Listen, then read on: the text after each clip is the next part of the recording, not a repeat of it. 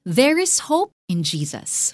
At ang lahat ng sumasampalataya sa Kanya ay pinapatawad na sa lahat ng pagkakasalang hindi napatawad sa inyo sa pamamagitan ng pagtupad ng kautosan ni Moises.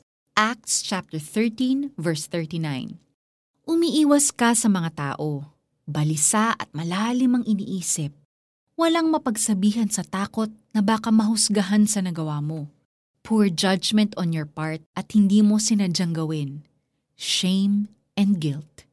Hindi mo namamalayan pero sa tuwing naaalala mo ang nangyari at nagawa mong kasalanan, hindi mo magawang sumaya.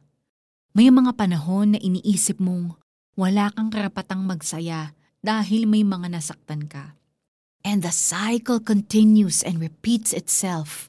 Pakiramdam mo, damaged goods ka na at iniisip mo na hindi mo na deserve ang magagandang bagay para sa iyo. And the list of defeated thoughts goes on. Kapatid, stop beating yourself up. Lahat tayo ay nagkasala at walang sino mang nakaabot sa kalwalhatian ng Diyos.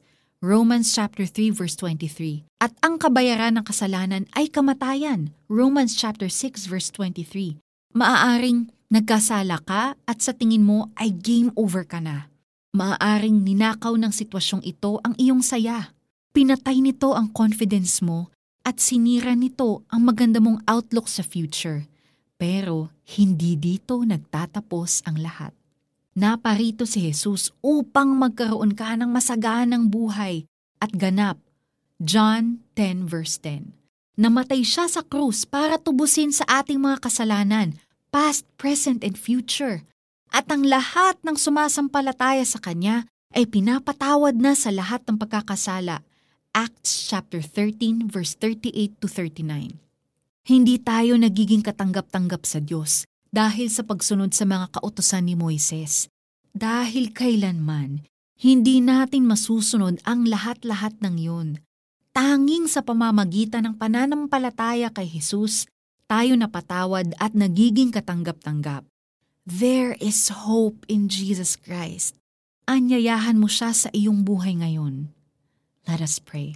Panginoon, inaamin ko na ako ay makasalanan at kailangan ng tagapagligtas.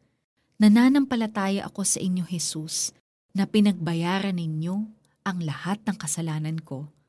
Kaya tinatanggap ko ngayon ang inyong pagpapatawad. Ako ngayon ay ligtas na. Inaanyayahan ko kayong maghari sa buhay ko.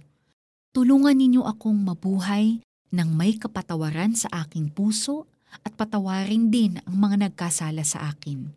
Sa ngalan ni Jesus. Amen. For our application, sa tuwing maaalala ang nagawang kasalanan o makakagawa ng kasalanan, alalahanin ang Acts chapter 13 verse 39. Manalig ka na pinatawad ka na ng Diyos at ipagpasalamat mo ito. Hingi ng tulong ng Diyos para makapamuhay ng matuwid at ang lahat ng sumasampalataya sa Kanya ay pinapatawad na sa lahat ng pagkakasalang hindi na ipatawad sa inyo sa pamamagitan ng pagtupad ng kautosan ni Moises.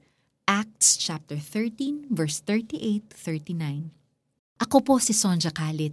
Have a great day and God bless you.